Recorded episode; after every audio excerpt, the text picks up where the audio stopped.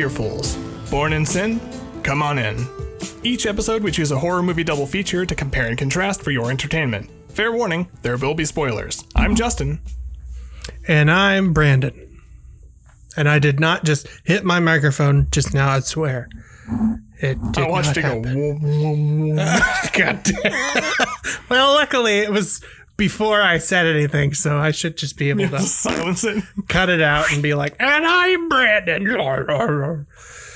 Okay, let's get to today's double feature. The person picking the double feature rotates from episode to episode. This week was my pick, and I chose Whatever Happened to Baby Jane and Goodnight Mommy.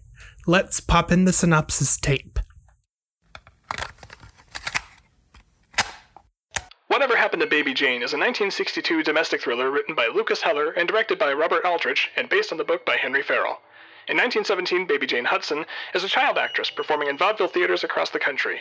While a sweetheart to the public, in private she's a spoiled brat who treats her older sister Blanche with contempt. As they get older, however, their situations reverse, with Blanche becoming an acclaimed Hollywood actress while Jane's career declines as she struggles to transition to film. Mindful of a promise to her mother, Blanche attempts to help Jane's career along, even forcing producers to guarantee her sister acting roles. One evening in 1935, Blanche is paralyzed from the waist down after a car accident, cutting her career short. Jane is blamed for the accident after being found three days later in a drunken stupor. Nearly 30 years later, Jane lives with and resentfully takes care of Blanche, whose wheelchair use mostly relegates her to the upstairs bedroom and leads her to abuse at the hands of her sister. Jane is bitter about her sister's success and is preparing to revive her old vaudeville career. When Blanche informs Jane she intends to sell the house, Jane suspects Blanche plans to commit her to a psychiatric hospital and removes Blanche's telephone from her bedroom. When Blanche drags herself downstairs and calls for her doctor for help, Jane beats Blanche unconscious, then mimics her sister's voice to dismiss the doctor. Their maid, Elvira, suspects something is wrong and sneaks into their house to check on Blanche, finding her tied and bound to her bed. Jane catches Elvira and kills her with a hammer. When the police question Jane after Elvira's disappearance, Jane panics and prepares to leave with Blanche. In a fit of infantile regression, she takes her sister to a beach where a starved, dying Blanche confesses that the car accident was actually her fault. She tried to run Jane over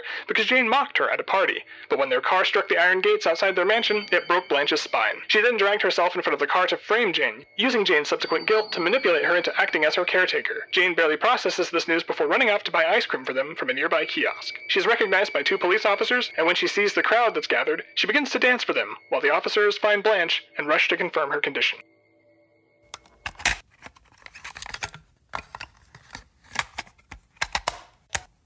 Good Night Mommy is a 2014 Austrian psychological horror film written and directed by Veronika Franz and Severin Fiala. After undergoing cosmetic facial surgery, a woman comes back home to her isolated lake house and her nine year old twin sons, Elias and Lucas. Her head is swathed in bandages, with only her eyes and mouth visible. The twins are unnerved by their mother's appearance and are further taken aback when she begins to exhibit strange behavior. She pointedly ignores Lucas and appears to only acknowledge Elias in conversation. She also acts cruelly and lashes out at Elias physically when he is mischievous or disobedient. The twins begin to suspect that this person may be an impostor, fueled by her sudden bad temper and an old picture that shows her mother with an unknown but strikingly similar looking woman wearing identical clothes. The boys tie the woman to her bed and refuse to let her go until she tells them where their real mother is. The woman insists that she is their mother, and the twins proceed to torture her, burning her with a magnifying glass, supergluing her mouth, and throwing water in her face. The woman manages to subdue the boys and escape, but a trap set by the twins causes her to fall and hit her head, knocking her unconscious. She wakes glued to the living room floor, and Elias begins setting fire to the house to pressure her into telling them the truth about their mother. The woman firmly insists that she is the twins' real mother, finally telling Elias that Lucas's death in an accident wasn't his fault, meaning Lucas has been a coping delusion of Elias's all along. Elias challenges the woman to tell him what Lucas is doing, something he insists their mother would know. Since she can't see Lucas, Elias sets fire to the curtains and the woman subsequently burns to death. The final shot of the film shows Elias and Lucas walking through the cornfield to reunite with their mother, the three of them smiling and embracing as their image is overtaken with embers. Okay, Brandon, why did you pick these two movies? I chose these two films because both films deal with a bond between siblings. There's also an aspect of familial torture, which I find very weird and interesting. And uh, both films show siblings that take care of each other and also care about each other. And they also deal with um, siblings being responsible for the downfall of the other. And they also both have twist endings. It's like an M. Night Shyamalan pairing, but good. Yeah, I did you know. think it was interesting because I didn't expect the twist ending in Baby Jane. So I was like, wow, look at that. I'd seen Yeah. Goodnight Mommy before, but I wanted to point out uh, before getting too deep into the discussion that I'm going to talk about, I'm going to touch on some different psychological disorders that are very complex. I am by no means an expert. I took a general psychology class once, and that was it for a music degree. And I, so I don't have a degree in psychology either, but I do think that framing the films in this way provides some insight into the characters and it's important to the themes. So jumping right in to uh, both of these films are technically like psychological horror films and i feel like that phrase is like really weird and loose because it to me feels like a psychological horror film would be like a horror film where the enemy is like playing mind games with whoever, like Silence of the Lambs, for instance, you know? But in this case, it's a psychological horror film because all of the characters have problems well, I think and they do not deal with them well. I think psychological disorder is meant to, or psychological horror is meant to be because the root of the horror involves psychology in some way. For instance, like um, Elias, I discovered through my research, um, Elias has what is known as Capgras syndrome, which is where you are convinced that, you know, somebody who you are familiar with is a doppelganger or an imposter, and you don't know what happened to the other person. And it's a very uh, complex syndrome, and it's can be caused by other conditions, um, such as um, schizophrenia or epilepsy or you know something like that. And um, similar to how you know anxiety and depression can be not really symptoms, but they can branch off of like PTSD. And in the other film, in Baby Jane, Jane um, is makes a good case for having like a possible bipolar disorder where she has you know on screen she has a lot of instances of, of manic phases where she's just constantly like i gotta do this. I gotta get my career back up you know? And then she goes through de- depressive phases as well which is all exacerbated by her alcohol abuse. And it's possible that it even develops into schizophrenia by the end of the film because um, it's a very weird and kind of scary disorder in itself because it has so many things that it can cause and so many things can cause it hmm. itself. Like it can be hereditary and it can also manifest after like a huge psychological trauma. So it can it can just happen if you aren't you know dealing with psychological well it might not even be that you, you're not dealing with psychological traumas uh, well you know it's just something that can happen i think it can arise out of that. Right. it's still uh, something that is not super it's still kind of a gray disorder as to what exactly causes it and what exactly it looks like when it manifests itself. It's it's very interesting. So i think that you know jane and possibly um, elias could both you know have these things that come from it is possible that they come from schizophrenia or they develop into schizophrenia by the end of the film. And also both films deal with characters that have delusions.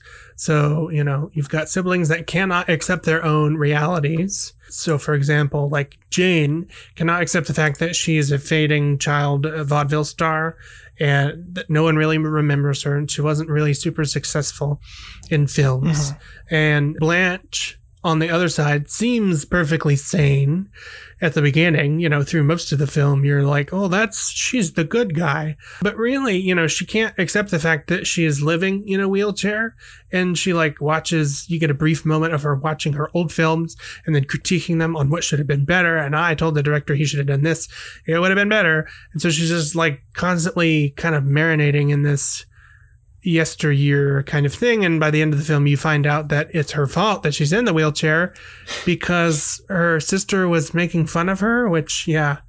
At first i was like oh she caused her own accident. And then i was like wait a second.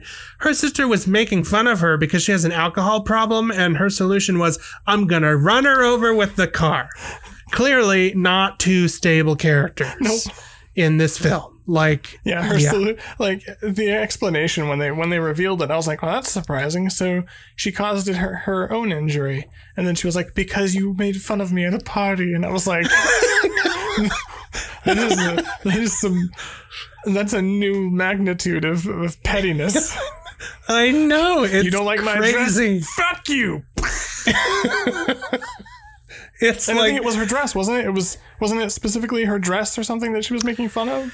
I don't I don't remember. I just remember her being like, "You just always made fun of me. You were so mean to me." Blah blah blah blah blah blah blah. I mean, that's so- true, but Yeah, it was true, but that's that's not how you deal with family squabbles.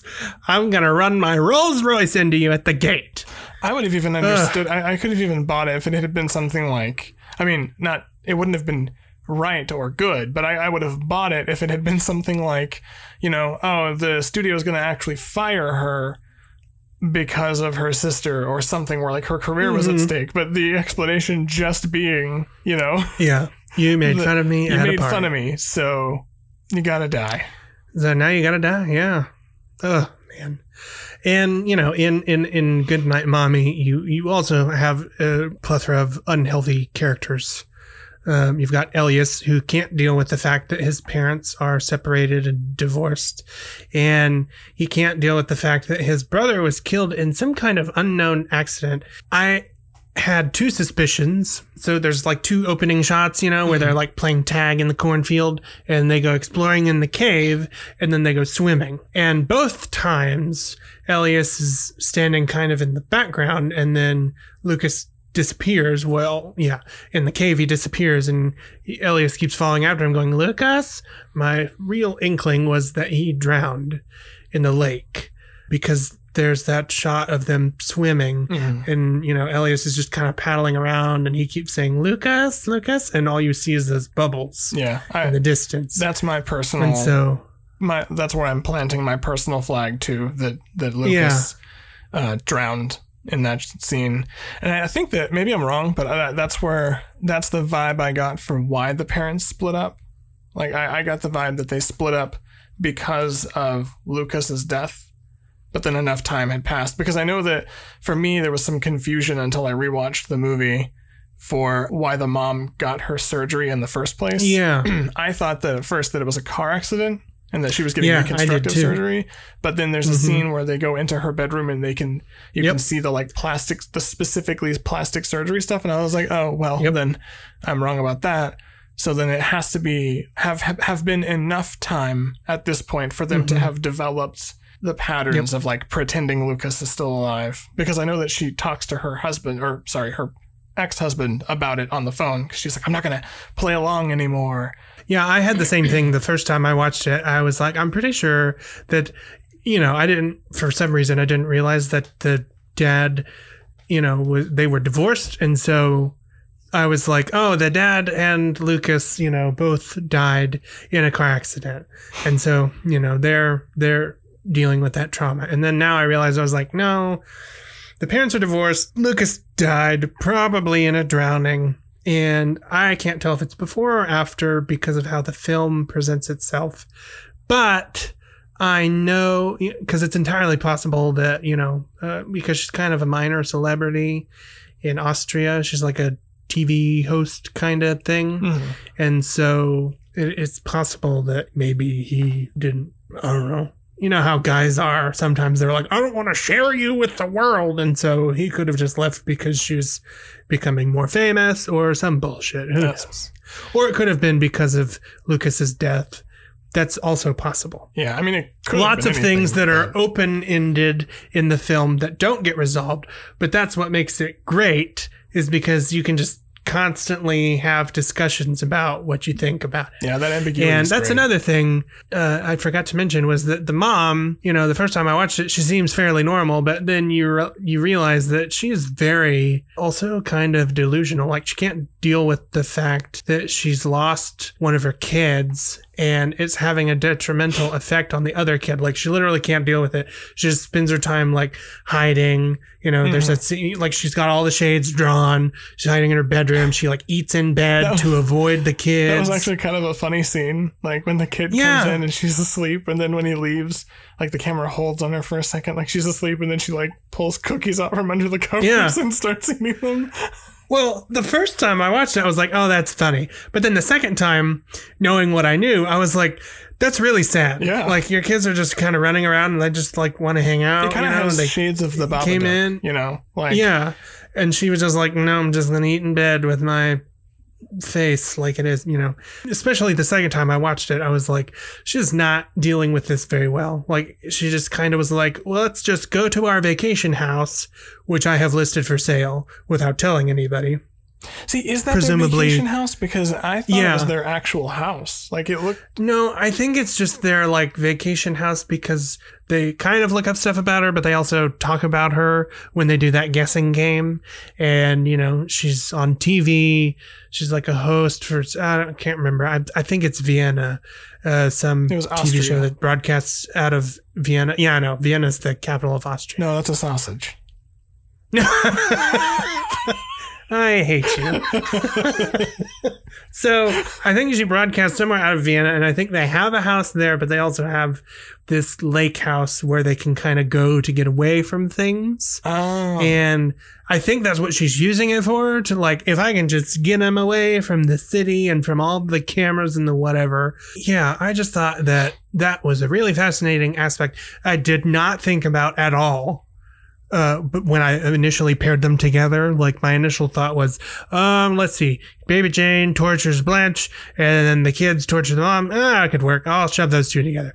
And now I'm like, oh wow, you know, these films they work really well together because you've got you know the all these possible psychological syndromes and nobody's really doing anything like proactive to help each other like everybody's just kind of alone you know like Mm-hmm. or they make excuses you know like i Oh, feel yeah. like the mom kind of makes excuses for her kids because you know she's like he's just dealing with a lot of stuff instead of being like this is hurting him a lot and i need to find him help like actual help you know with a therapist psychologist anything and same thing with you know baby jane and blanche like they both need help but clearly baby jane is more kind of in need of help since she has an alcohol problem um it's Yeah, so it was a that's very, a really um, sort of- fascinating aspect of of both of these films is that like everybody has some kind of problem and no one wants to deal with it. And so it just kind of snowballs into these horrible situations that happen.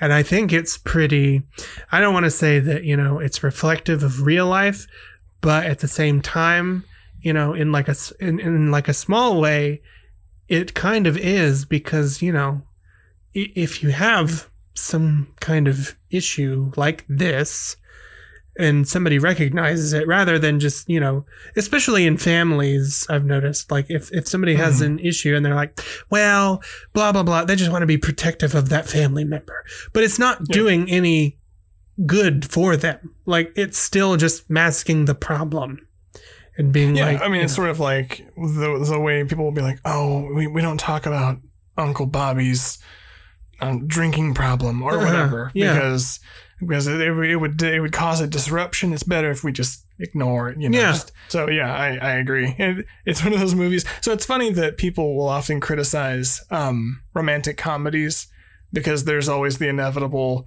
third act breakup oh where yeah the couple like there's a misunderstanding and the couple breaks up so that they can get back together. People always say that you can resolve those plots if people will just talk to each other Yep. because there's always that that comical misunderstanding where it's like no you don't understand. But this is one of those th- both of these movies it was kind of actually like that like if you had just if you would talk your problems out Yep. then it would be resolved but like instead Blanche just bitterly holds on to like years of resentment of baby Jane and then Jane does the same thing yep years of resentment for having to take care of her sister. Elias just snaps, like Yep. just loses grip of reality because of his his his brother and and his his mom's like, nope, I'm just gonna not deal with Yep. that. I'd rather not. Sort of like a, like I was gonna say, it kind of reminds me of the Babadook in that way, mm-hmm. in that the mom is like in that movie, the mom constantly disengages from her son. She she just lays around. She sleeps in late. She often uses her son as an excuse for like why she's late to work or something. Like she has her own problems, but she kind of bundles all of that into the my son problem. Yep. And the this mom kind of does the same thing. Like her son is clearly going through a horrible time, but she's mm-hmm. like, that's out there. And if I just close the door, then I'm good. I can just focus on me and have a self care day. It's it's a mom day. Yep. I did some research on fame because the I feel like the fame connection's a little thin for Goodnight Mommy, but I got curious, especially about so whatever happened to Baby Jane feels like such a specific time story. It felt I, I thought that it was directly referencing Shirley Temple. I thought that the movie was like literally about Shirley Temple, just like with the name changed because she was like that. That when I think of childhood star, especially like curly ringlet childhood star, that's what I think of because those are the commercials that we watched growing up, where they're like time life videotapes where they're like, call now, dial one eight hundred Shirley Temple, and you can have Shirley Temple animal crackers in my soup. like that, I remember those commercials. Yeah. So that's what I thought the movie was about. So then I was curious about like, what does being a childhood star do to you psychologically? Because fame will already fuck up a normal person. Like you already see that just people becoming famous makes them start to act weird.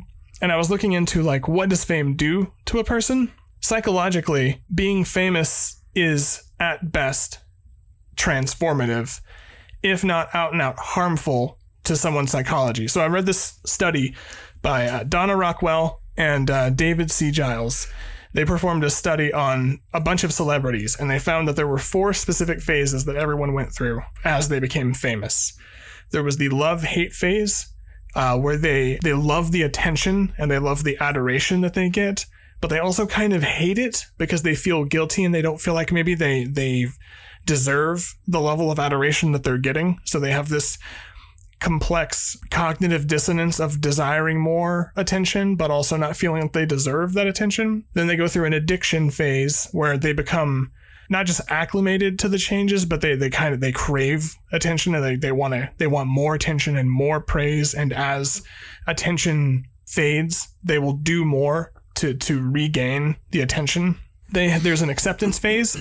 Uh, this is where they, um, it's not that they accept that they're famous, as in, like, yeah, I know I'm famous, but it's more of a being famous completely upends and transforms their lives. Their lives post fame do not resemble their lives pre fame. They're, they're entirely different ways of existing, including like their lack of privacy, the hyper, the way people hyper, hyper fixate on their decisions and they they they come to accept that. They they learn that they, they basically come to say like yeah that's the price of fame though. What are you gonna do? Like people people are gonna hate you and uh, hide in your bushes and watch for you. Like that's just something that happens when you're famous. I don't know what to tell you. And then there's the adaptation phase and that's where they start changing how they behave in response to things. So like the reason celebrities like often like won't make eye contact or when they just sort of keep walking um whenever you're even though you're calling their name. Normal people if you like if you shout, "Hey Brandon," you you would like turn around and be like, "Huh? Who's calling for me?" But celebrities literally learn to tune that out because they're so used to people calling their name that they have to learn to just basically ignore that.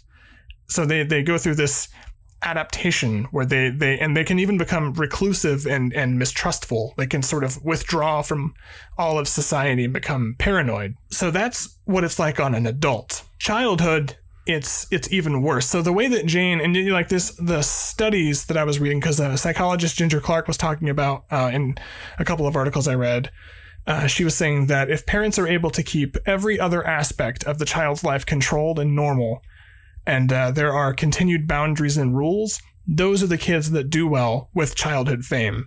If you don't have a really stable parent unit that's setting bound that's setting limits ahead of time, then eventually those roles get flipped as the child becomes more powerful and the child becomes the parent, but they're not ready for that um, level of emotional or practical responsibility, which is why they start to spin out of control. And you actually see that in um, whatever happened to Baby Jane, because she wants ice cream and she wants things this way and she wants things that way and she like throws this big tantrum and that's bad for their image but also you know uh, she has become the parent basically Yeah. no one's willing to say no to her because she's the one making money and even into adulthood that's how she thinks of things i bought this house with my Yep. this is my money that I earned from my stage show, so you should be grateful to me. Like she event- essentially thinks of herself as the parent, as the power, uh, the authority in the relationship.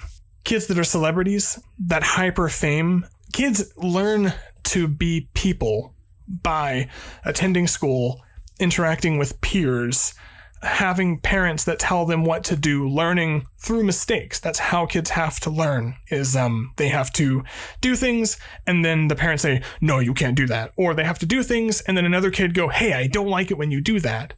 But kids that are famous have such a power differential that they don't really have peers. They can't play with other regular kids because those kids don't have the same ground level of understanding that a famous kid does.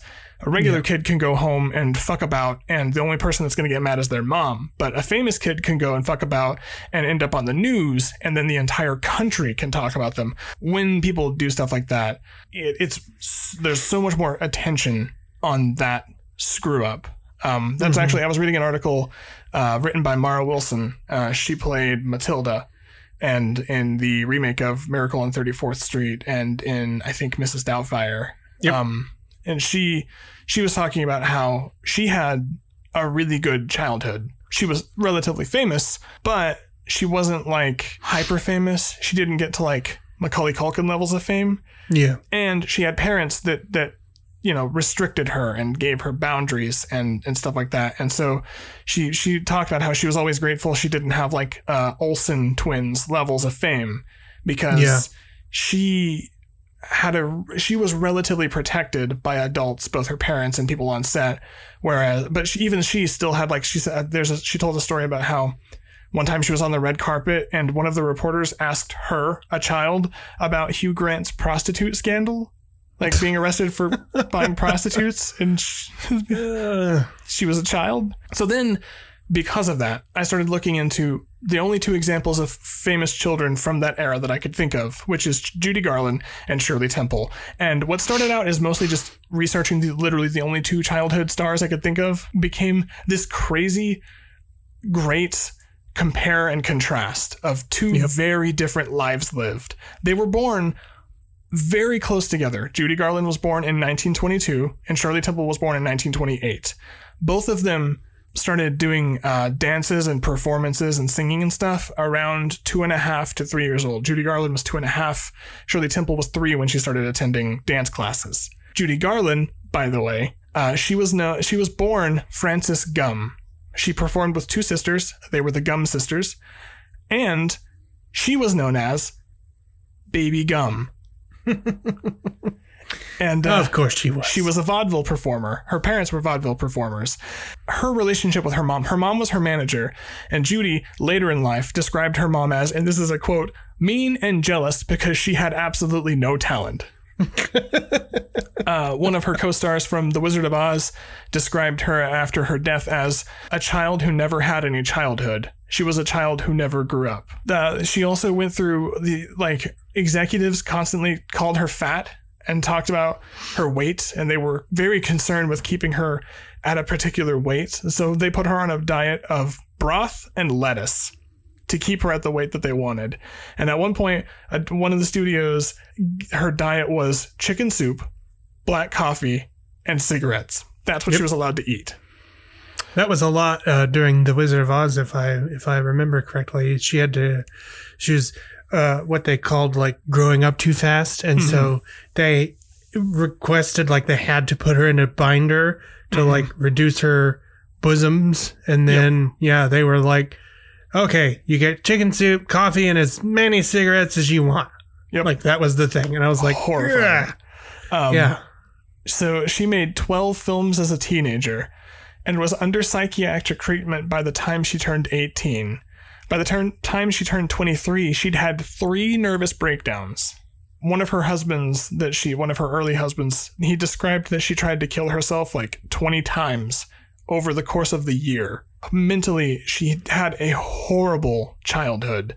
Uh, her mom was very much the stage mom, shoving her into movies, sort of living vicariously through her daughter. Shirley Temple, on the other hand, she described her mom and her as a team. She said, I was absolutely bathed in love. She still went through some crazy shit that I was reading online. One of her first films, her first film that she starred in, was this movie called Baby Burlesks. This movie is wild. It was so you remember in The Office how Angela liked pictures of babies in adult clothes? Well, that's kind of what this movie was, but what this movie was was like toddlers reenacting adult movies. And so, like, some of the roles that she played in this movie, and there were like a series of shorts where they reenacted the plots of famous movies at the time. And she played an exotic dancer and a mistress to a senator. like, and they didn't know how to say their lines. They wrote them down phonetically so that the kids could say them. She later she described that in her uh, she wrote an autobiography and she called it a cynical exploitation of our childish innocence.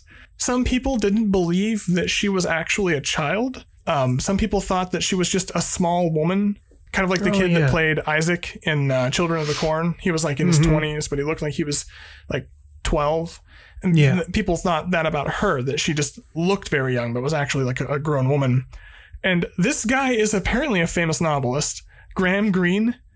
He wrote this review for one of her movies, questioning whether she was actually a child. And the way that he describes her is like extremely sexual. I didn't write it down because I didn't want to have to say the words, but uh, I, I'm linking to like several of the articles I linked to have his exact quotes, and they are fucking horrifying. Oof.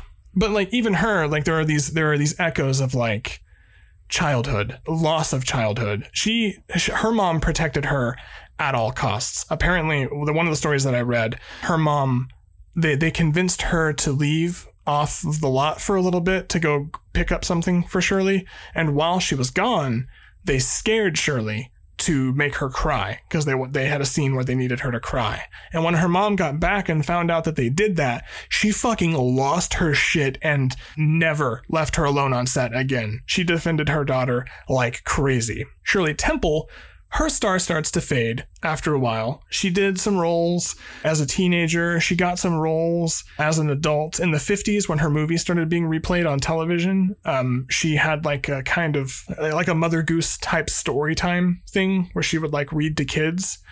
But then eventually that even like that kind of faded as well. And she, rather than like spinning out and pursuing fame, she went on to run for Congress and Yep. became an ambassador to Ghana and Czechoslovakia under two different uh, Republican presidents. So very different lives for having very similar origins. They went in opposite directions. So then I was curious. I didn't find as much about famous parents, but I was curious, like, what happens if you have a famous parent to a kid? I did find a study where they interviewed a bunch of children of famous parents. Obviously, all the data has been anonymized. Uh, so they, they refer to them as like patient one, patient two, or, or, or respondent one, respondent two, stuff like that.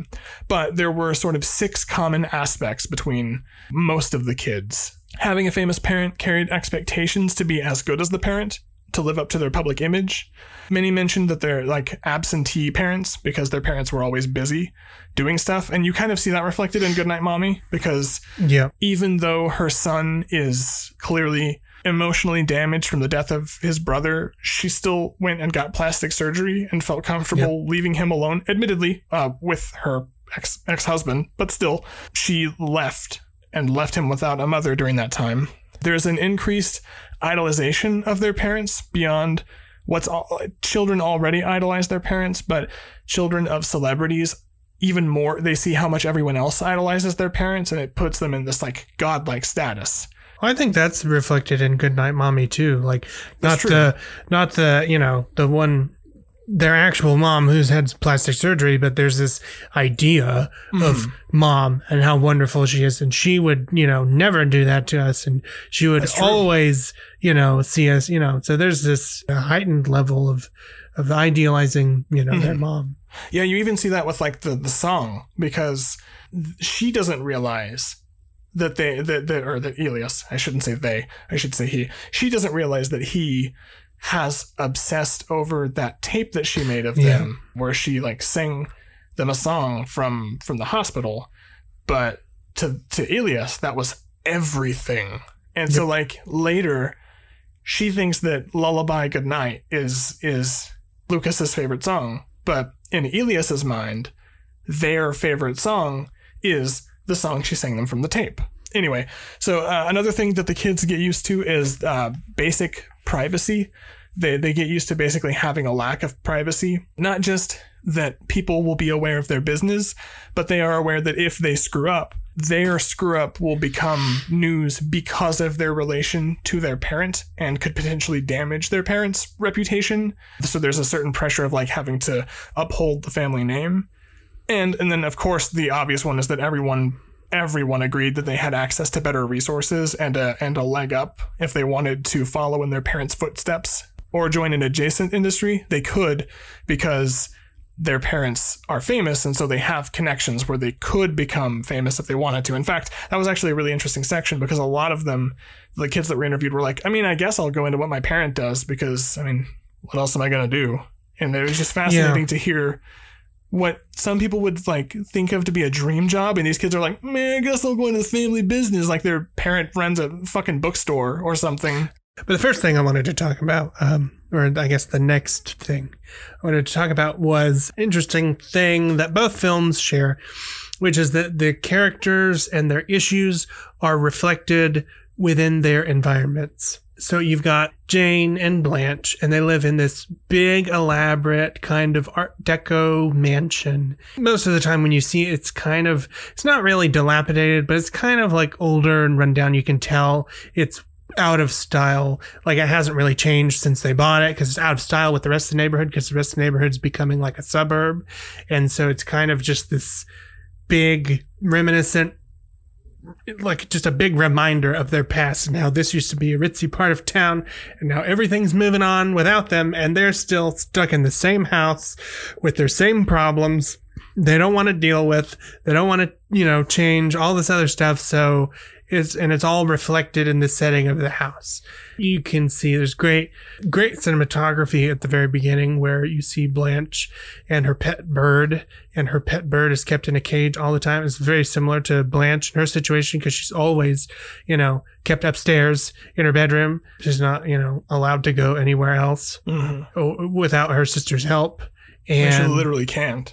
yeah. Because And like, that's- the only way she can is literally crawling downstairs. Yeah, that's another fascinating thing. Like how much their environment it kind of creates space, distance. Everything, so so much stuff is about distance. Like Blanche lives upstairs, and presumably Jane's bedroom is downstairs. She spends a lot of time downstairs.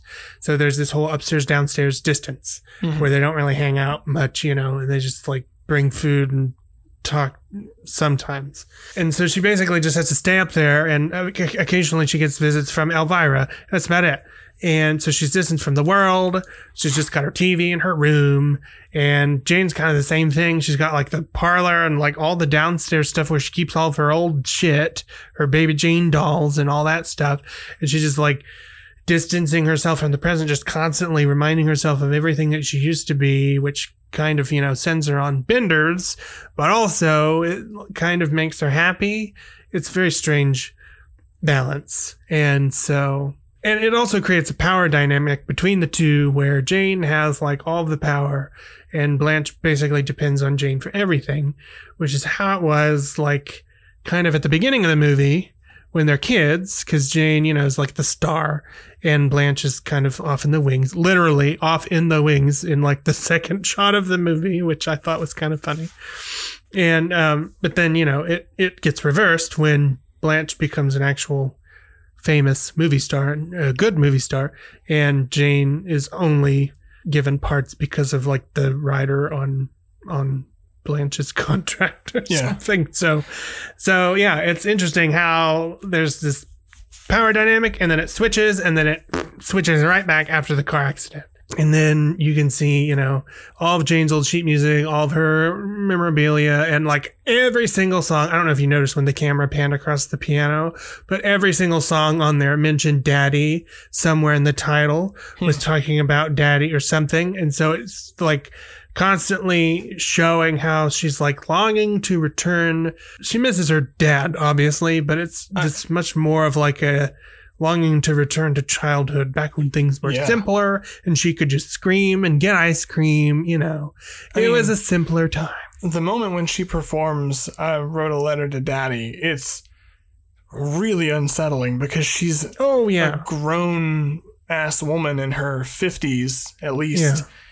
Singing this infantilized i want a hippopotamus for christmas esque song and Yeah. it's just weird hearing it come from such an older mature woman like Yeah. it, she kind of reminds me sort of not exactly but she kind of reminds me of amy poehler's character from mean girls how she's constantly trying to act like a teenager so she dresses like her daughter and tries to use like the hip slang like Yeah. It's really unsettling because it's not someone who's comfortable with their age they're striving Yeah. not just to reclaim their fame but to almost literally return to childhood Yeah. Ooh. Yeah, I think it's.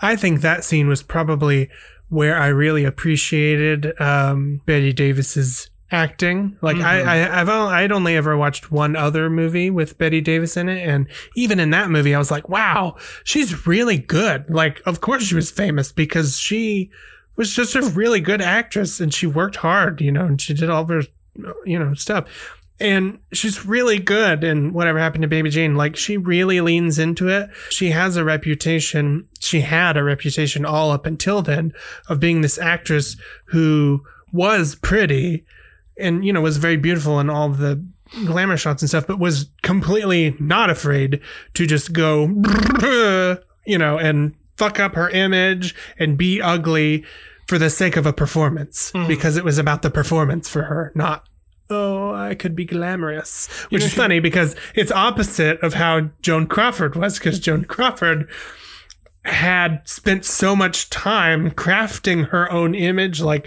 the way she drew on her lips, the way she styled her hair, that like everything was specifically unique to Joan Crawford and could be mimicked. And so every time you saw her, you would be like, oh, that's Joan Crawford and that's her style. And she was not known for going out of the box and doing that because she was like, well, I have my image until Bette Davis, you know, got more fame for doing that, got more recognition. So she was like, oh, yeah, I want to do that too. So then she starts playing more bitchy characters. It's fascinating. There's this whole dynamic with like light and shadow in this scene where mm-hmm. Blanche is sick and Jane is talking to her, and one of them is like in shadow, and one of them has a lot of light on their mm-hmm. face. And as the scene changes to where they start talking about more revelations about themselves and their relationship, those like they kind of switch where mm-hmm. the other one gets to be more in light and the other one kind of fades into shadow. It's fascinating. and so that good, kind man. of stuff really makes, you know, a film it's the same thing. There's a lot of that same stuff that's in Good Night Mommy that there's just so many little things that require you to like watch it several times for you to get it. Mm-hmm. Because I know, like the first time I watched it, I was like, "Oh, that was crazy." It wasn't exactly like the trailer because I was expecting more like "bruh" scary, and it was just more like uncomfortable. Yeah. it, it gave me it reminded me of, of hereditary because the first time i went to go see it the trailers were all like Bruh, scary and i was like not so but just made me very uncomfortable Yeah. Through the whole movie which is great. It's that's the point it's supposed to do. So you know it, it achieves what it's supposed to do. It's, it does a great job. So like in uh, Good Night, Mommy, you know, um, so in in whatever happened to Baby Jane, you got all that stuff that I mentioned before, the old house, the piano, the two different bedroom like sleeping dynamic, power dynamic kind of thing.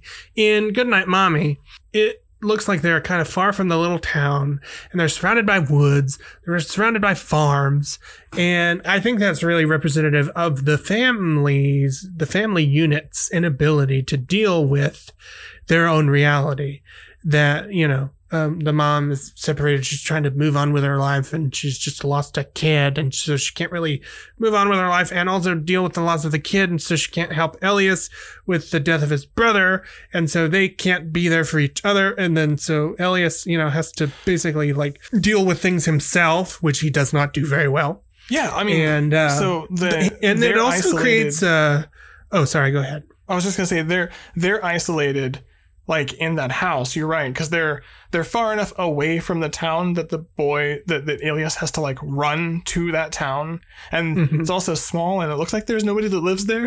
At least I in the know. one scene we see, there's the one person and then the deacon and the pastor, and that's it. Yep. That's the only three people in the entire town. The rest of it's apparently just empty. Um, but like they're isolated in this house, but they also isolate each other like from Yep. each other. Like the mom is not only is she living in the middle of nowhere on this beach house surrounded by farmlands, like there's nobody there helping. The the Yep. ex-husband isn't isn't there even though they're divorced. Like you would think that that would be something where they would come together for the kid or maybe they'd have Mhm. grandparents in. Nothing. It's just the mom. Uh, once we know that Lukas isn't real, it's just the mom and Elias, and that's it. Yep.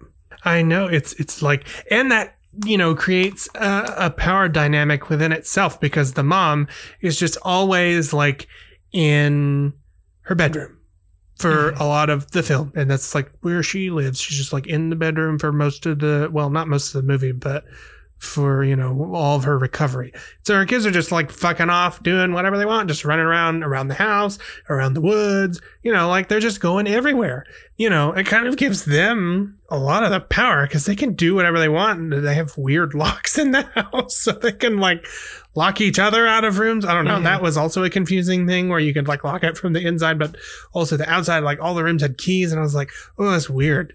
That's just an Um, old school house. They had those like big master keys. Those like Oh ones. yeah. Yeah, I thought that was that was really interesting how that creates so much isolation. There's like all these levels of isolation on isolation, Mhm. and it's really re- reflective of their situation where they just don't want to deal with their own reality, so they just escape from it, or they try to. Um, another thing that I thought was really interesting was all of the pictures in the house that decorate the house are blurry photos of people. Like you can't see their faces, what they look like, who they really are, which, you know, is also reflective of so many things about the film. Mm-hmm. Because, you know, you can't you know, the first time you watch it, you don't really know if that's their mom or not because you're kind of from the point of view of the kids. Until you realize that, you know, that Lukas has been dead and but you've been seeing him the whole movie, so that's another like false facade that you've been presented through the whole Mhm. movie. So like it's I- just it's really fascinating. I love the blurry pictures thing because what I what I love about the way they use perception and and identity in Goodnight Mommy is is so neat because those pictures are blurry and so it's not clear who's in those pictures. I kind of thought that maybe those pictures were of the mom because they look like they're feminine figures and they look like they're roughly her, you know, her height and build, but they're blurry enough that it's impossible to tell. But like Yeah. and it's not the kids. It's always the mom that is obscured. Mhm. Like the kids have their own interesting dynamic because they're there's like that duality and that repeat because they're twins and there's two of Yeah. them. But the mom is always obscured. Most of the movie her face is obscured and we can't see it until the very end. The one time that we see her go off like without her wrapping until she actually takes it off, we don't see her face. She takes the wrapping Yeah. off in the woods and then her head is shaking around obscuring her face. And then um, yeah.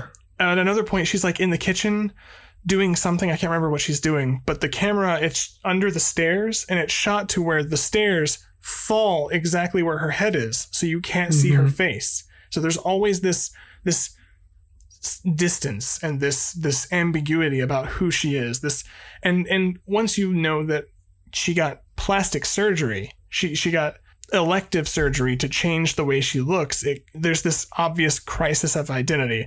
Who is she? She Mhm. just lost her husband. She just lost a kid.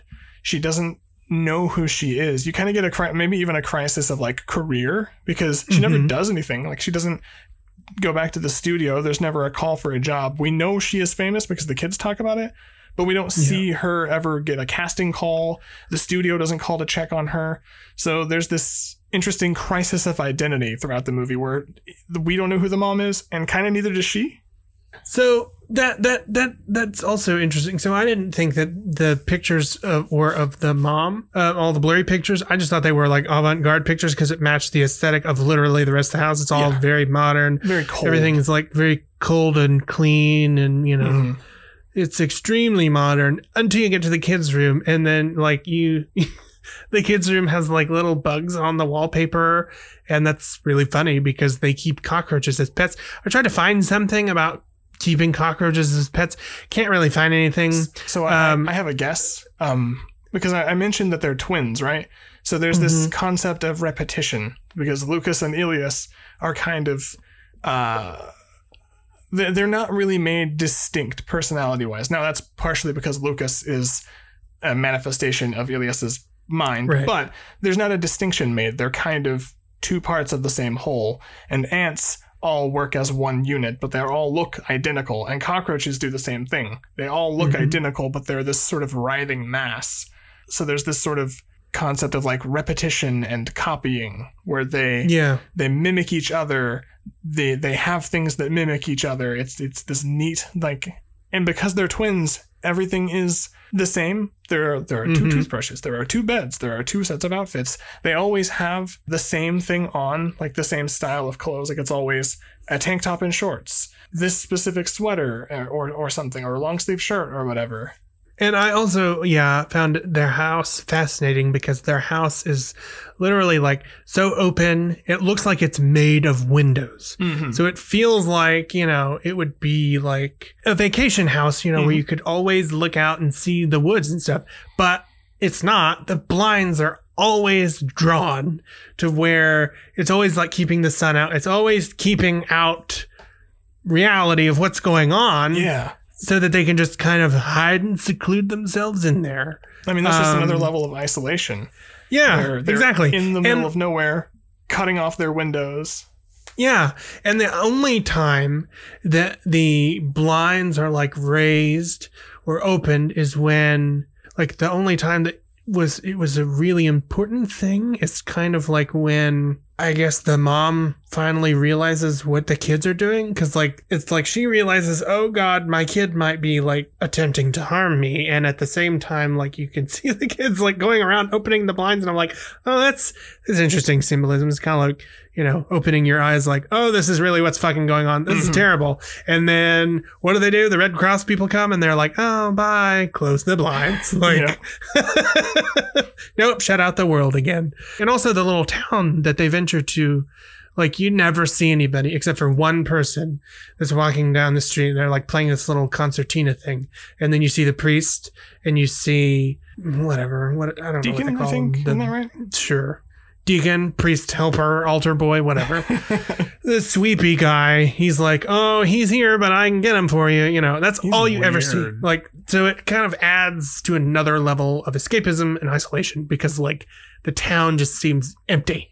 Like, there's no one there. It's super sleepy, super small, you know. So going back to what we were talking about earlier, that guy, like, so I know that one of the reasons that I wondered if this was their actual home is because whenever they go into the church, it's not just that the priest talks to the mom in a sort of seemingly knowing way, like he knows the situation, but the that that altar boy deacon guy, the guy sweeping up the church, that's not the priest. He seems like uncomfortable around them, and he seems kind of Mhm. like creepy and awkward. But also, it seems like maybe he's uncomfortable because he knows what happened. That's kind of the vibe I got.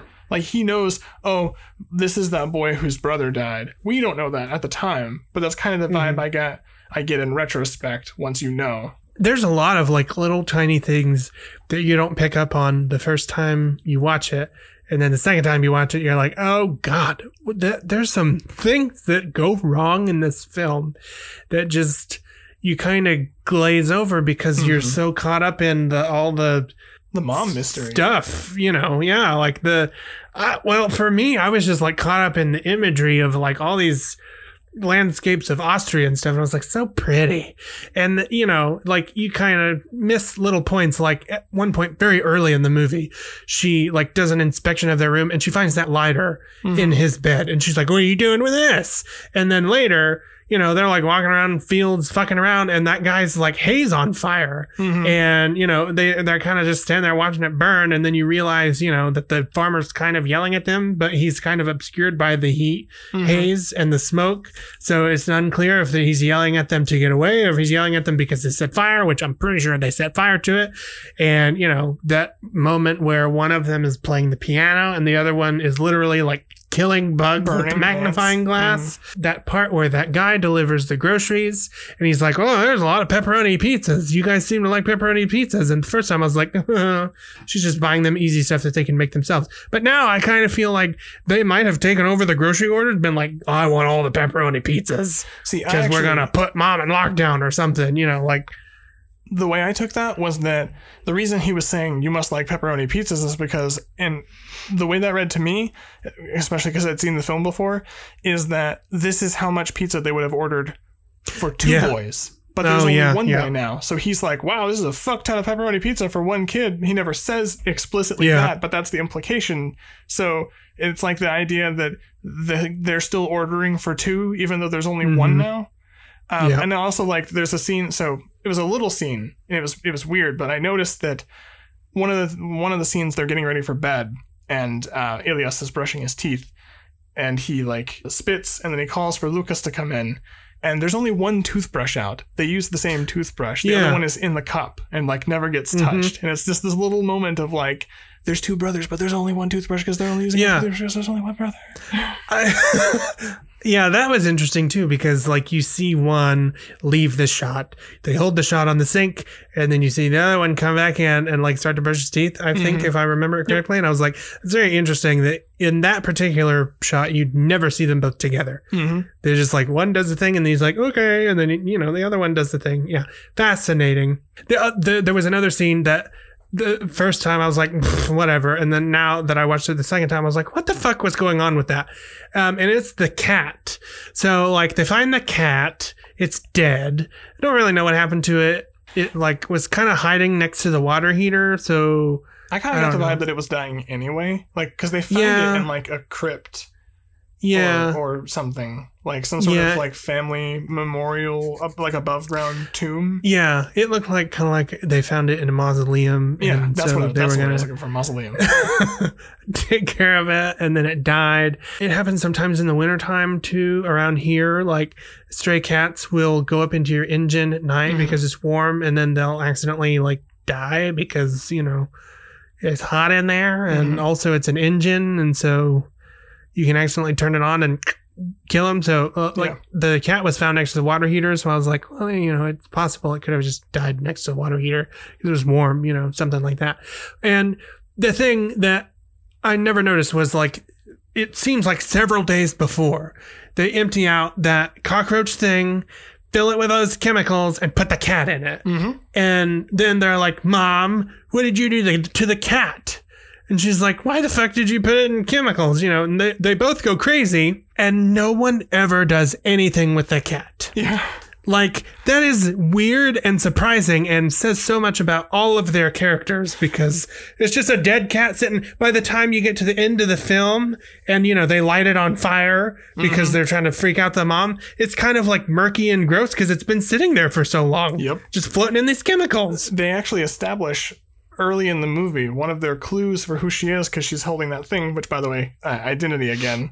Her her character in the game is herself, mom, oh yeah and and she uh, can't identify herself She can't Yeah. identify herself. But one of the things that they say is that she cares about animals, that she's an animal lover, but she doesn't react with horror at the cat. Uh-huh. She reacts with like, "What the fuck, guys?" but not like mm-hmm. not the like horror that you would expect from finding your children have suspended a, dead cat and alcohol like it's a black widow that you caught and stuck in a jar like I know.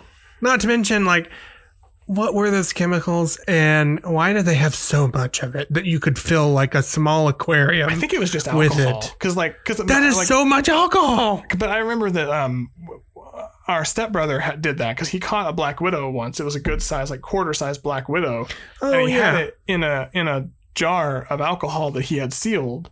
So they Yeah. could keep it and like it was basically preserved like that. Yeah. It just doesn't. That is a normal or- amount of alcohol. You could probably get it out of one or two bottles that you get at the oh, pharmacy. yeah. the amount of alcohol that they had was like gallon jugs, and they were like blub, blub, blub, blub, blub, into the aquarium. And I was like, who has that much on hand, and what is it for? There's a lot of boo boos, Like, man. oh my god. gotta, gotta clean a lot of scraped knees. I guess yeah, that's true. When you have that many windows, you gotta you gotta have that much cleaner. So So there's one more thing I want to touch on. I want to talk about kind of two things, but they're related, which is preservation and memory. Because both of the movies have this interesting interplay with preservation and memory. The way that Elias keeps Lukas alive is by pretending he's not gone. They don't want their mom to change. Like they're they're terrified that this new face is not actually their mom. And in whatever happened to baby Jane, you see a similar thing because Jane is really tragic if you think about it. Like, I mean, yes, she's spoiled and yes, she's a monster, but the trajectory of her life is really sad because she starts hmm. out extremely successful. Everyone wants to see her. She literally has a doll made after her likeness.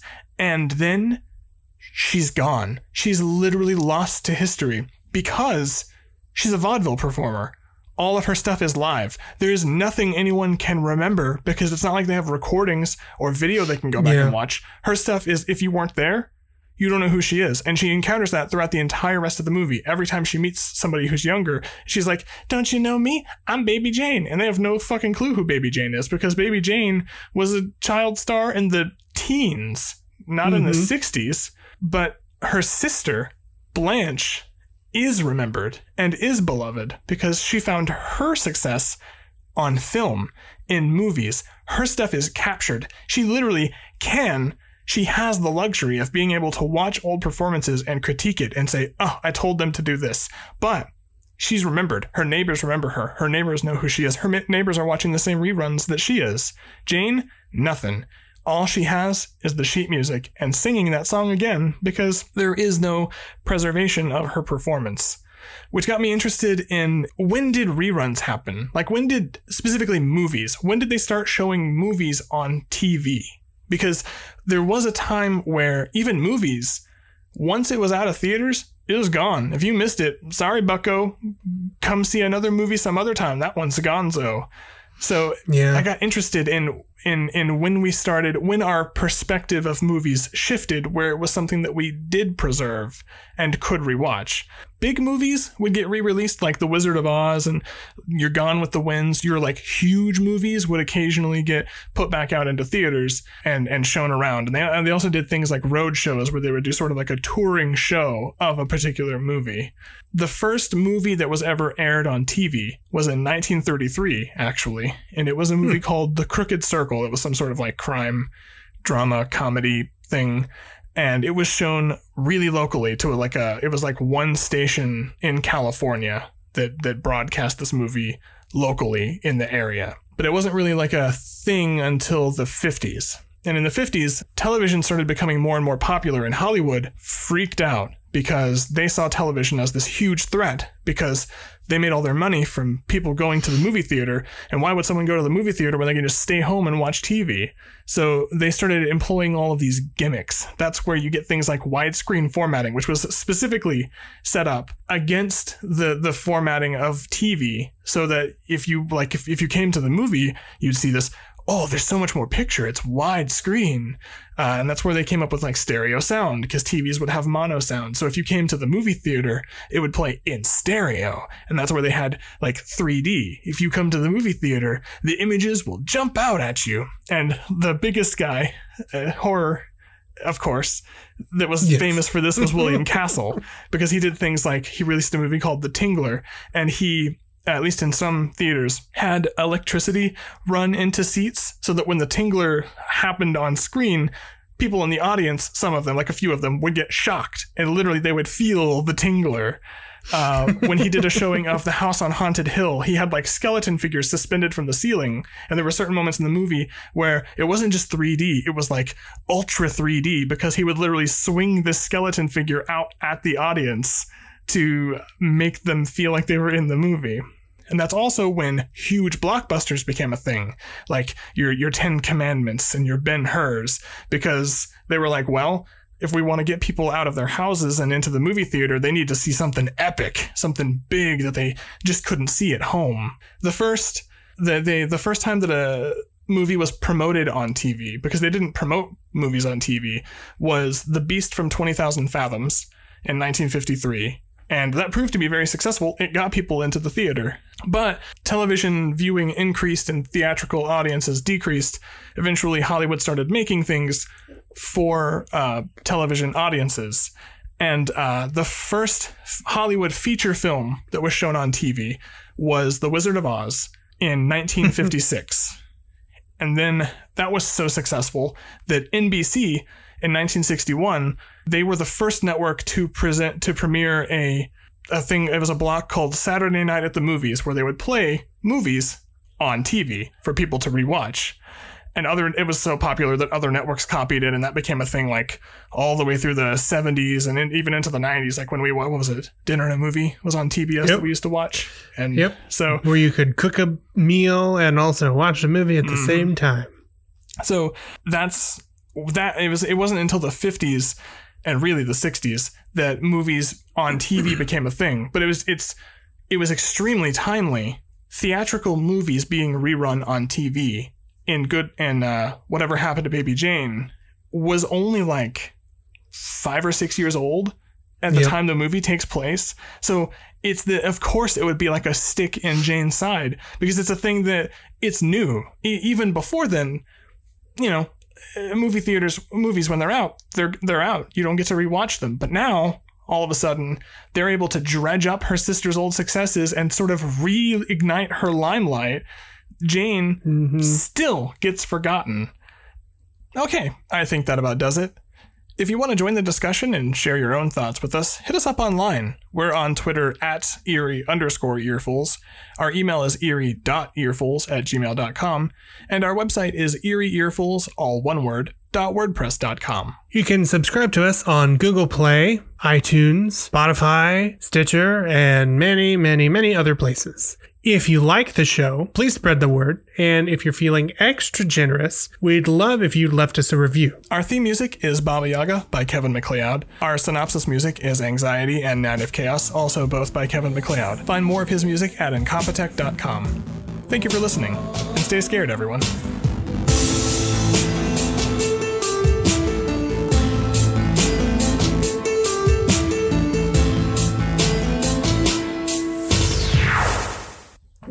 Hey, uh, Oh, oh. God damn it. Fucking hell. I know. Hey, everybody. shut up. Everybody shut up. This is why I have 15 fans on when I when I'm asleep at night so that they don't hear something and go, barf. Ugh, they're the worst. All right. Hey everyone, welcome to. Oh God, no. I'm gonna try that again. Woo! Starting at 110. hey, everyone. hey, kid! Binky the clown.